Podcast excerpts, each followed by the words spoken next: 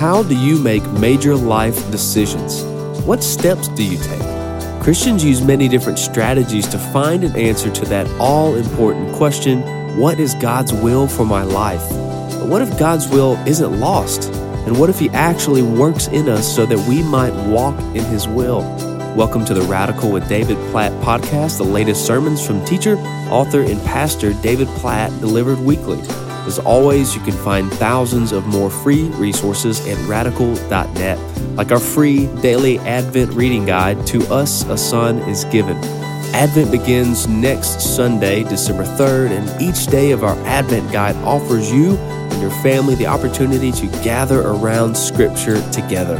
To download your free copy of To Us a Son is Given, just visit radical.net forward slash Advent. Well, in today's new sermon, titled with the important question, How do I find God's will for my life? David Platt encourages us from Acts chapter 16 to align our lives with God's larger purposes in the world. If you have a Bible, and I hope you or somebody around you does, you can look on with, let me invite you to open with me to Acts chapter 16, which we've now heard read. Acts 16. How do I find God's will for my life? This may be the most commonly asked question in Western Christianity today. We make so many different decisions, ask so many questions that aren't specifically addressed in the Bible. Some of, some of those decisions and questions are small, like what book should I read? What food should I eat? Should I eat in? Should I eat out? If I eat out, where does God want me to eat? Chinese, burgers, Italian. What do I do? What, what do you do? What do you do in your house when your two year old is having a breakdown? What do you do when your 16 year old is having a breakdown? What do you do when you are having a breakdown? And then other decisions and questions are larger, life altering questions like Should I date? If so, who should I date? Should I get married? If so, who should I marry? Should I go to college? If so, where? What do I study? If I have a family or if I'm married, do I have kids? How many kids do we have? Where do we live? How do we live? There's so many decisions to make. We're always wondering, how do I know what God wants me to do? And we've come up with all kinds of methods for answering that question. We have the random finger method. So, whenever you want to know God's will, just close your eyes, open the Bible at random, point down, and this is God's will. These had their appointed duty in their service as Israel, as the Lord God of Israel commanded them. All right, maybe that's not the best method uh, for discovering God's will. So we move on to the astonishing miracle method. So you look for a burning bush like Moses had and, and uh, an experience like he had, or, or like a blinding light like Paul experienced. And that's how you find the will of God. The only problem here, though, is apparently it's not too common. Like, how many of you have ever talked to a bush? At least one that talked back to you while it was on fire. Have you have been walking down the road and you were blinded by a light and you couldn't see for days? Like, apparently, this is not God's most common method today. So we move on to the striking coincidence method. So this method tells us to be on the lookout for striking coincidences that pop up and tell us what we should do. So maybe you're in college and uh, and you're trying to decide what to major in. You're trying to decide between English and math. And one night you go to bed and you wake up all of a sudden in the middle of the night and you turn over and you look at the clock and the clock says 222. You're like, oh, that's strange. So you go to back to sleep. The next night you go to bed, you wake up suddenly in the middle of the night, you look over the clock, and this time it says 333. And you're like, whoa. So the next night, you go to bed with eager anticipation. Suddenly, in the middle of the night, you wake up and you turn over, you look at the clock, and you'll never guess what it says. It says 444. So you roll over out of your bed on your knees. God has spoken. Math, it is. or, or maybe God is saying you need to get some help with your snoring problems so you can sleep through the night. Or maybe you're that same college student. You're, you're walking down the sidewalk on your campus, just thinking about the person God wants you to marry, and, uh, and you're tired of this dating scene. God, just show me who you want me to marry. And imagine you're, you're walking down the sidewalk, somebody's littered a red Coke can, and you're just kicking the can and praying this. And then all of a sudden, it's a guy, you look up and you see this sea circle of, of girls standing there, and there's this one right in the middle with a bright red shirt. And you think, red shirt, red Coke can. I was just praying. there she is, my future wife. So the list goes on. We have the cast the fleece method. I mean, this one's biblical, right? Gideon in the Bible. God, if you want me to do this, show me by doing that. Where I need to remember that there's a lot of things in the Bible that are not intended to be set up as examples for us. That story is actually intended to show us a lack of faith in Gideon. The reality is, God had already made clear what Gideon was supposed to do. So, testing God is probably not the best method. We move on to the still small voice method. We think about Elijah in 1 Kings chapter 19 when God speaks not through a fire or through an earthquake, but through a still small voice. So the thinking is when you got a big decision to make, just listen for a voice. And if it's still enough and small enough, Whatever that means, amidst all the other voices going through your mind when you're making a decision, then you know the will of God. Or maybe it's the open door method, which says that when God opens up an opportunity, it's obviously His will for you to take it. Problem is, there's times in the Bible when God opens opportunities for His people, but it's not for his, not His will for them to walk through it. Or the other version is the closed door method. If a decision seems difficult, it's obviously not God's will for us to make it because God would never want us to do anything difficult. This one may be one of the most dangerous because we've created a whole picture in Christianity today so focused on our comforts that we assume God would never call us to something uncomfortable when the reality is all throughout the New Testament trouble and hardship and suffering and persecution are actually God's will for the spread of the gospel. So the point is, with good intentions, we've come up with all kinds of methods for finding God's will. But in the end, we still wonder if we really found it. So here's the question I want to ask today what if God's will was never intended to be found? What if God isn't hiding it from us? What if we're not on some cosmic Easter egg hunt where God is saying, You're getting warmer and warmer, oh, colder now? What if God actually wants us to know and understand His will more than we even want to understand and know His will? What if the whole notion of trying to find God's will is more pagan than it is Christian? Because we actually have a God who loves us and desires for us not only to know His will, but to experience His will every moment, every day, and every decision we make.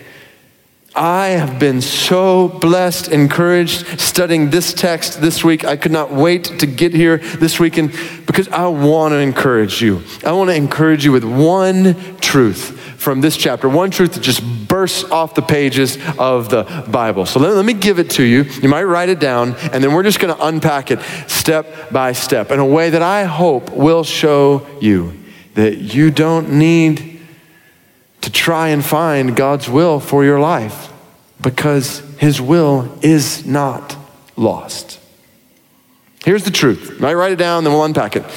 As we walk with God, he directs the details of our lives for the accomplishment of his will and the spread of his worship in the world.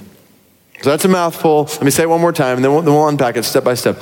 As we walk with God, he directs the details of our lives for the accomplishment of His will and the spread of His worship in the world. So let's think about this story we just heard from Acts chapter 16. So, end of Acts 15, we see the breakup between Paul and Barnabas. So now it's Paul and Silas. This is Paul's second missionary journey. So, he and Silas set out to go and visit to strengthen the churches that Paul had already planted. Along the way in Lystra, Paul meets this young teenager named Timothy. Timothy joins the journey with them.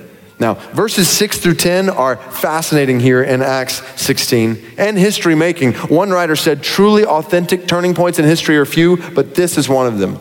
Because Paul and his team start heading one way toward the small province of Asia, not to be confused with the continent of Asia.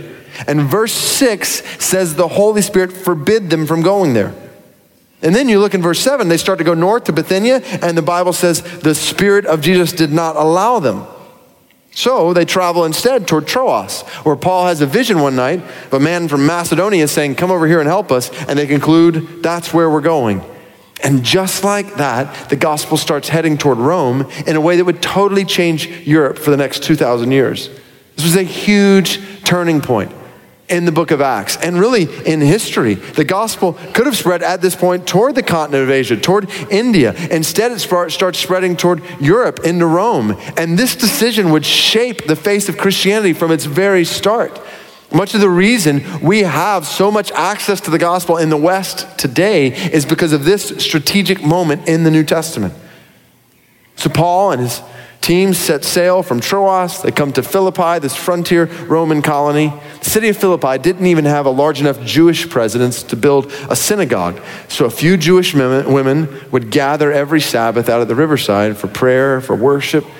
Paul and his companions go out and join them and they share the gospel, and a woman named Lydia believes it. She's baptized with her whole household, and the church at Philippi is planted in her house. That leads to the story of a girl possessed by a demon being delivered from that demon. And though it doesn't state for sure in the text, most biblical scholars believe she came to faith in Christ. Her owners, though, were not happy with Paul and Silas. They dragged them before the officials, where they stripped them of their clothes, they beat them with rods, and threw them into prison, fastened their feet in the stocks. And there Paul and Silas sat in a filthy dungeon, unable to sleep because of the pain they were in. So, what did they do? They decided to perform a musical of worship. And, ladies and gentlemen, they brought the house down. Literally, the earth quaked. God used it to bring a jailer, his entire household, to faith in Christ. And the next morning, Paul and Silas were released with the officials' deepest apologies. It's quite a story. So, what is it teaching us? What is God's word teaching us here? Well, come back to that truth. We'll start with the first part. As we walk with God, He directs the details of our lives. So here's one of the things I love most about this passage there's so much mystery here. I mean, just think about it. How is this happening? Like, how did Paul know where to go and where not to go? So in verse 6, you look at it, the text said the Spirit forbid them from going toward the province of Asia. But how? Like, how did the Spirit do that? Was it an audible voice? Was it just an impression, a feeling? Was it something circumstantial? Like, how did the Spirit stop them? Then, verse 7 says the Spirit of Jesus would not allow them to go to Bithynia. So, how did He not allow them? And the text doesn't say, it just tells us God led them. It doesn't tell us how He led them. It's really interesting. You see the whole Trinity involved in this picture in verses 6 through 10. You look at it, you see the Holy Spirit mentioned in verse 6. Then you see the Spirit of Jesus, the Son, in verse 7. And then you see in verse 10 Paul's conclusion that God the Father had called them to preach the gospel in Macedonia. So God the Father, God the Son, God the Holy Spirit. God is directing every detail here. And it's not just the directions they're taking. When they go to the riverside to pray and they share the gospel with these women, did you notice verse 14? It doesn't just tell us that Lydia believed the gospel. Look at it. What does it say? It says, The Lord opened Lydia's heart to what was said by Paul. The Lord, God did this. In verse 18, it's in the name of Jesus that this girl is delivered from this demon. And then when Paul and Silas get to prison, who brings the earthquake? God does. So see this. God is directing every detail here, and He's doing it as His people, as Paul and his companions walk with Him in obedience to Him. So this is not Paul and Silas and Timothy just sitting back saying, Where do you want us to go, God? What do you want us to do? They know what God wants them to do. God wants them to preach the gospel. God wants them to strengthen the church. There's people without Christ. There's cities without Christ. There's churches that need strengthening. There's disciples to be made and gospel to be spread. So Paul's doing it. He's obeying the commands of Christ, even simple things. On a Sabbath day, he knows it is God's will for him to go and worship. Even in the middle of prison, he knows it's God's will for him to praise God in the middle of difficult circumstances. So that's exactly what he's doing. And it's in this context, so don't miss this. It's in the context of active obedience to God's commands that God is directing their steps. These guys are not sitting back passively wondering, what's God's will? They know God's will and they're walking with God in it, and they're trusting God to direct their steps as they do. And the same exact thing is true about our lives as followers of Christ. As we walk with God, He directs the details of our lives. Think about it. Sure, there's all kinds of decisions you and I make every day, all throughout our lives, that we don't have a specific word in the Bible about what to do. Where to go to school, what job to take, whether or not to marry, who to marry, where to live, this decision or that decision. There's so many things we don't know. At the same time, there, there are so many things we do know. We have God's will in God's word. So here's a, uh, here's a dependable method for finding the will of God for your life. I call it the read your Bible method. it is God's will for you to be with Him in prayer. Guaranteed, the will of God. It is God's will for you to abide in His Word, to read it and memorize it and study it, hide it in your heart, talk about it all the time. That is God's will. It is God's will for you to pursue righteousness and holiness. It is God's will for you and I to flee immorality and idolatry. It's God's will for you to love Him with all your heart and soul and mind and strength. And it is God's will for you to love your neighbor like you love yourself. It's God's will for you and I to care for the needy to defend the weak, to help the powerless. It is God's will for you to make disciples who make disciples of all the nations. No Christian in this room needs to be sitting back, wondering about and waiting for God's will for your life. Oswald Chambers said the Christian should never ask the question, What is God's will for my life? And he used an illustration of walking through the woods. He said, What's the only time when you're walking through the woods where you have to ask where the path is? And the only time you have to ask where the path is is when you're off the path. So we encourage Christians just stay on the path every day. Walk with God in obedience to his word, and he will lead you. A famous pastor named Adrian Rogers said, The way to find God's will for the rest of your life is to do God's will for the next 15 minutes. And as you walk with him, he will guide you. As you obey his commands, he will order your steps. Isn't this Proverbs 3, 5, and 6? Trust in the Lord with all your heart. Lean not on your own understanding. In all your ways, acknowledge him. Just keep acknowledging him, walk with him, and what will he do? He will make your path straight. Did you hear that promise? Acknowledge Him, trust Him, walk with Him. And God is promising in His Word to lead you and me, to guide us, to direct us, to make our paths straight, which makes sense. Think about it. God wants His will to be accomplished in our lives more than we do. Do you know how much God wants His will to be accomplished in your life? God wants His will to be accomplished in your life so much, Christian, that He has put his very spirit inside of you. It's an awesome thought. The Holy Spirit dwells in you. I don't knock you out of your seat if you really think about it. The Spirit of God is in you to lead and guide your thoughts, transform your desires, to affect your decisions. You think about Romans 12, 2. Do not be conformed any longer to the pattern of this world, but be transformed by the renewing of your mind. And then you'll be able to test and approve what God's will is his good, pleasing, and perfect will. Transformed by the renewing of your mind. This is why, so the Spirit in the Word, this is why, side note here, why being in the Bible every day, I mean, a joke, kind of read your Bible method, but it's true. Being in your Bible every day, I would even say every morning is so important. It's vital. If we want to, if we really want to know the will of God, then we need to be in the Word of God. For, for two reasons. One, these 66 books are, they contain the will of God for our lives. And the more we know His Word, the more we can walk in His will. It's sad to me, pastorally, and I have conversations with people who are saying they want to know God's will and the decision they're making in their lives over here. But over in this area, they're just directly disobeying God's will for their life.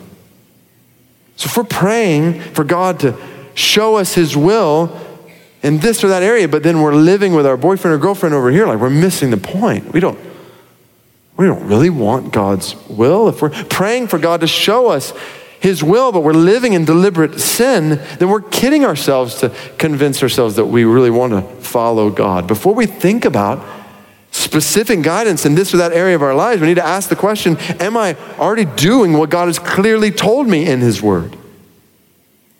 And then, so yes, even when it comes to decisions we make that aren't spelled out in the Bible, like where to go to school, where to take a job, whether or not to move, this or that, the more we are in God's Word, the more we will be in tune with God's voice in those decisions.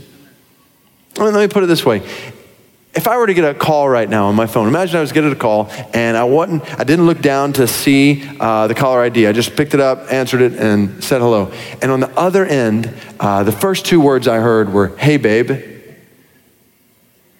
Now, if that's the first two words I hear, let me tell you what I'm not going to hear after that. I'm not going to hear, "Hey, babe, this is Heather Platt, your wife of 18 years." That's not what's coming next. Why not? Well, because as soon as the words, hey babe, come through the, the phone, I know who this is. Like there's one person who calls me and says, hey babe.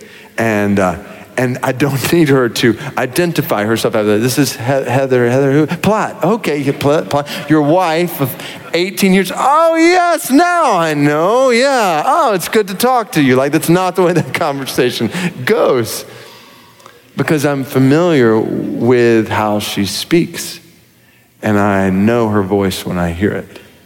You want to know the voice of God? Be in tune with the Spirit of God? Be in the Word of God. Get to know how He speaks. So let me put all this together. Let me put all this together with a story that I, I think illustrates this truth that as we walk with God, He directs the details of our lives. So uh, last week at this time, I was f- flying back from Germany on a plane, and on that plane, I was able to get online for the worship gathering here. So I was worshiping with you guys from 40,000 feet above the Atlantic. And I was sitting there listening to Dale preach and trying to stay awake and. oh, Dale, I know he's in the back somewhere of this service. Like, I mean, it wasn't even in the manuscript, brother. I just, uh, it's just too irresistible. So, uh, anyway, uh, it's jet lag. So, uh, so anyway, I'm sitting there in all seriousness, I'm sitting there listening to Dale preach. And he's sharing stories of how God has directed this church and blessed this church and led this church in all these ways. And he shared at one point how he and I had connected which has led to me filling in as an interim teaching pastor during this time. I want to tell you my side of that story. So, about two and a half years ago, I, I left pastoring a church that I love a lot to lead a missions organization that is focused on mobilizing 40,000 churches to get the gospel around the world. But over the last two and a half years, I've really missed pastoral preaching. So I preach a lot in and out of different churches, but I've missed walking through the word with the church for even just more than one Sunday in this kind of way. And all last year, for months, I was wrestling with that. And God just wasn't taking away that desire to be a part of, just a part of shepherding his church, to preaching his word. And long story short, it all came to a head in uh, late December, I was preaching at a college conference in Indianapolis. And one morning I, I, woke up, went to my quiet time with the Lord, and I was wrestling with this on a whole other level, just asking God, why do I have this desire? And the next morning I got up, and that day in my Bible reading plan, I just so happened to be in Second Chronicles 34, which is when Josiah uncovers the book of the law and he, he proclaims it in, in front of the people, and, uh, and revival starts to break out, and they start to walk through the implications of that together. And uh, my devotional that day just said the urgent need in any day is for leaders among God's people who will stand up and proclaim God's word and help them to obey it. So, in light of all that I was wrestling with, I just said, all right, that's it. Like, the word is clear. So, what, what does this mean? I'm, I'm home most of my Sundays. Where, so, where can I preach the word pastorally just more than one week in a way that serves a church, even though I'm not able to give all my time to that during the week because of leading the IMB, this mission organization. So I thought, are there any churches within driving distance where, from, from where I live that have already asked me to preach one week where I could just say, hey, if you ever have two weeks, I'm open.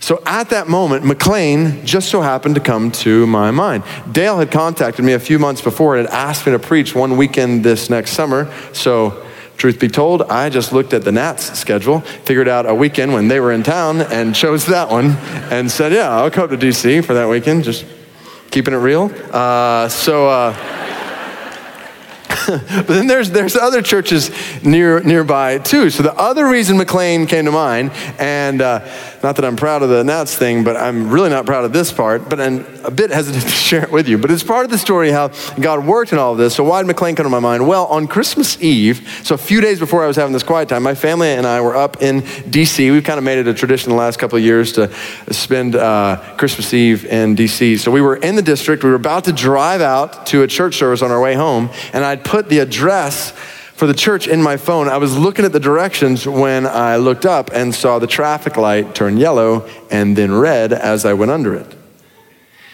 And I just so happened at that moment to be on Constitution Avenue, right behind the White House. So all of a sudden, I found myself pulled over by the Secret Service. I had one guy behind me, I had two guys flanking me on the right and left side of the car. I'm telling my kids to stay calm. Daddy's just going to have a conversation with some nice men. Uh, they immediately asked me to roll my windows down so they can see in the back. So I'm rolling down. There's my four year old uh, smiling and waving, along with my six and nine and 10 year old. Merry Christmas. So here's the Platt family. Uh, the guy, the guy takes my information and he goes back to his car. And while he's looking at it, the Secret Service officer on the passenger side over here starts a conversation with us. And he says, Where are you guys going? So ashamed, I say, We're going to church. And uh, I wanted to make the most of the time, so I said to him, Do you go to church anywhere? And uh, he said, he said, yeah. He said, I actually used to be on, on staff at a church in this area. I said, really? Which one? He said, McLean Bible Church. And without thinking, I just said, Well, that's interesting. I preached there about a, a year ago. It's one of those things that, you, as you say, you're pretty ashamed to say in this car with blue lights all around you. and so he, he paused for a minute. He looked at me. He said, What's your name? I said, David Platt. He said, I've read your books, man. Now I'm feeling really bad. I'm like, I'm so sorry we're meeting this way. He said, I can't wait to tell my family tonight that I met you. I'm like, please don't do that. So, anyway, I share all that story to say that's the reason McLean was even on my mind a few days later when I'm having this quiet time thinking about churches. So, all of that leads me to then write a two sentence email to Dale that just said, Hey, this may seem totally out of left field. I just want you to know I know I'm scheduled to preach up there one time next year. If you need two, if that would help you guys in any way, just let me know. And 30 minutes later, he calls me back and he says, You don't understand. We're and obviously, you have no idea, but we're about to walk through this transition. We've been praying for somebody to potentially help in preaching during this transition. So I look at that and I stand here a few months later, just totally overwhelmed by the opportunity to open God's word with you during these months in a way that I hope is helpful in the midst of this transition, in a way that I just say, I didn't mean Nobody manufactured that. As we walk with God, He directs the details of our lives in a way that we never could have planned. You know, I was, I was at that college conference, and the worship leader uh, at one point just said to these thousands of college students, musical worship leader, he said, let's just pause for a moment and let's just reflect on God's faithfulness in our lives. And I'm standing there in the front row, and it only takes a few seconds. Tears just start coming to my eyes because I start thinking back when I was in college. I think about all the years since then, what God has done, and I think I never could have planned the steps the Lord has taken me on. And He has been so faithful in the middle of them all. Amen. As we walk with God, He directs the details of our lives. Amen. Now, I, uh, I want to be clear. We all know that none of this means this is easy. None of this means that God always directs the details of our lives in a way that always makes sense to us. So come back to this truth in this text. As we walk with God, He directs the details of our lives for the accomplishment of His will. And this is where we've just got to remember that this whole thing is about the accomplishment of His will, not ours.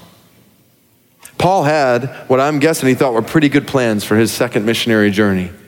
And over and over again, God was messing his plans up. Has God ever messed up your plans? In ways that were not easy? Don't miss it. God directed the details of Paul's life all the way to prison. The details of God's direction for Paul and Silas included them being stripped of their clothes and beaten to a pulp. You know, we say things today like the safest place to be is in the center of God's will. Brothers and sisters, the most dangerous place to be may be in the center of God's will. Lord willing, this time next week, I'll be in the mountains of Nepal among very impoverished men, women, and their families who've never heard the gospel. And quite frankly, if all we're looking for is ease and comfort and safety when it comes to God's will, then we'll never get the gospel to those people. In Acts 16, God is directing in ways that Paul doesn't always understand, and the same will be true in our lives. There's a whole other sermon, a lot of sermons here on suffering and the sovereignty of God, maybe another day, but there's clearly mystery when it comes to how God directs the details of our lives in ways that are not easy, in ways that can be hard and painful, but that's another one of the things I love about Acts 16 because they're Paul and Silas. They sit in chains, and this was their chance. This was their chance to say, God, why did you lead us here? To ask, God, is this really your good plan for our lives? But that's not what they're doing. What are they doing? They're singing and worship.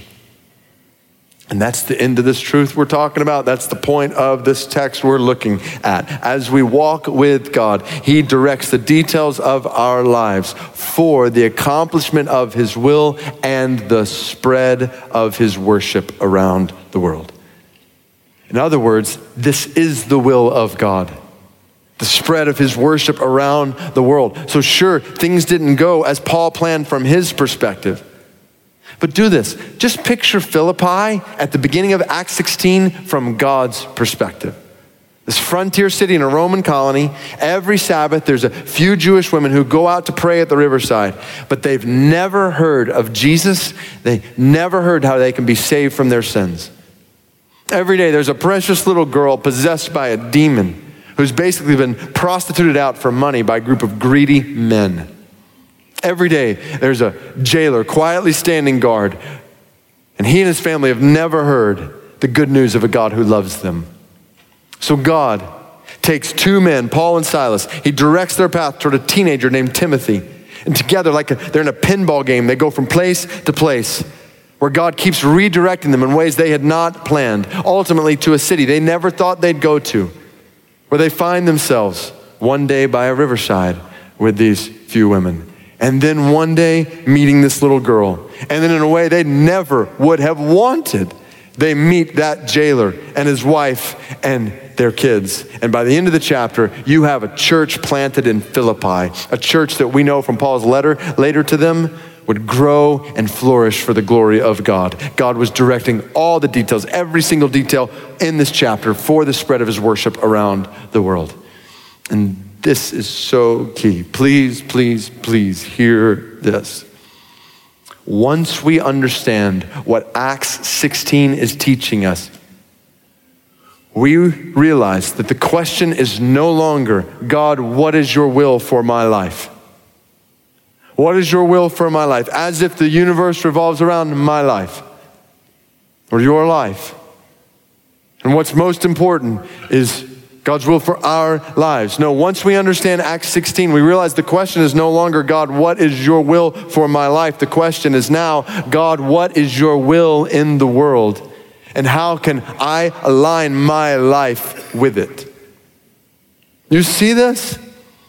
You see how little sense it makes to wonder what the will of God is? I was in a meeting yesterday afternoon with leaders in this community talking about how there's 115,000 Vietnamese in the DMV area, 80,000 Nepalese, 45,000 Thai and Laotians, 15,000 Cambodians, 10,000 Bhutanese, 5,000 Mongolians, and 98, 99% of those people are apart from Christ. I was in another meeting last night talking about poverty in DC. We were talking specifically about the thousands of kids in the foster care system without a stable home right around this area.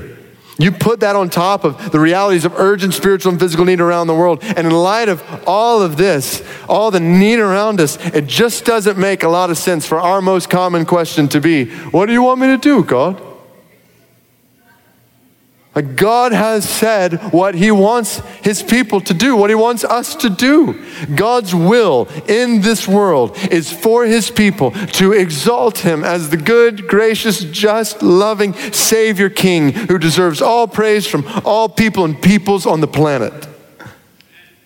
So let's stop asking, How can I find your will? And let's start, start praying, God, I want to align with your will. God, this week, I want to walk with you. I want to show your goodness. I want to share your grace. This week, I want to share your gospel. I know that is your will. I want to show your justice and your mercy and your love. So say to God, I'm putting aside my agenda, my plans, my ideas, my wants, my will, and even my questions about why this or that is happening. And I'm saying this week, I want to, I want to walk with you. And I want to worship you in a way that spreads your glory among the people around me in my home, in my neighborhood, my workplace, my community, my city, wherever you might lead me in the world. This is the will of God, brothers and sisters, and there is no need for you to find it. Instead, your greatest need is to walk in it and to trust that as you do, He will direct your steps for the accomplishment of his will and the spread of his worship in the world in ways far beyond what you ever could have planned or imagined. Amen. So,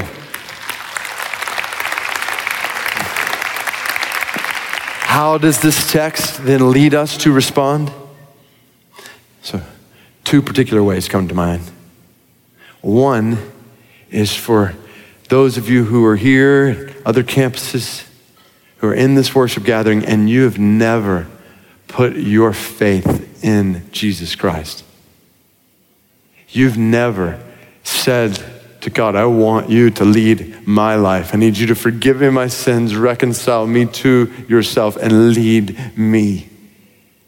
And if that's you, oh, I hope you see that today God has directed the details of your life so that you're sitting here right now, hearing the good news of a God who loves you. He loves you so much. He wills for you to know Him, to enjoy Him, to be saved from all your sins. You say, How can I be saved from my sins? Acts 16 31. Believe in the Lord Jesus Christ and you will be saved. Today, you can be saved from all your sins through faith in Christ. And I invite you to see that God has brought you here to come to that decision today. Amen. And then, second, for those of you who have made that decision, you have trusted in Jesus, you put your faith in Him. My exhortation to you, based on the authority of God's word today, for all who have put your faith in Jesus, walk with faith in Jesus. Like this week, walk with God in obedience to his commands. And as you obey his commands, trust him to order your steps, to lead and guide you for the accomplishment of his will and the spread of his worship in the world. So today to say in a fresh way, God, I just I want to walk with you. I want to obey your will. To look at areas of your life where He has spoken in His Word, where maybe you are not obeying His will. Say, I want to follow you. And as I do, I'm going to trust you, even amidst the things I just think about. And all the people who are involved in this gathering, the different circumstances and challenges that people are walking through, just to say, God, I'm going to trust you with the details of my life. I'm going to sing and worship, and I'm going to walk in obedience, and I'm going to trust you. Thanks for joining us today on Radical with David Platt. As always, you can find thousands of free gospel equipping resources at radical.net. And please don't forget to subscribe to our daily podcast with David Platt called Pray the Word. It's available through iTunes, Google Play, and Stitcher. We just passed our 100th episode and we're so grateful for all of the positive reviews and feedback. Thank you. And also, don't forget to download your free copy of our daily Advent guide, To Us a Son is Given, which you can do so by visiting radical.net forward slash Advent. I'm your host, Thomas Bowen, and until next time, join us over at radical.net.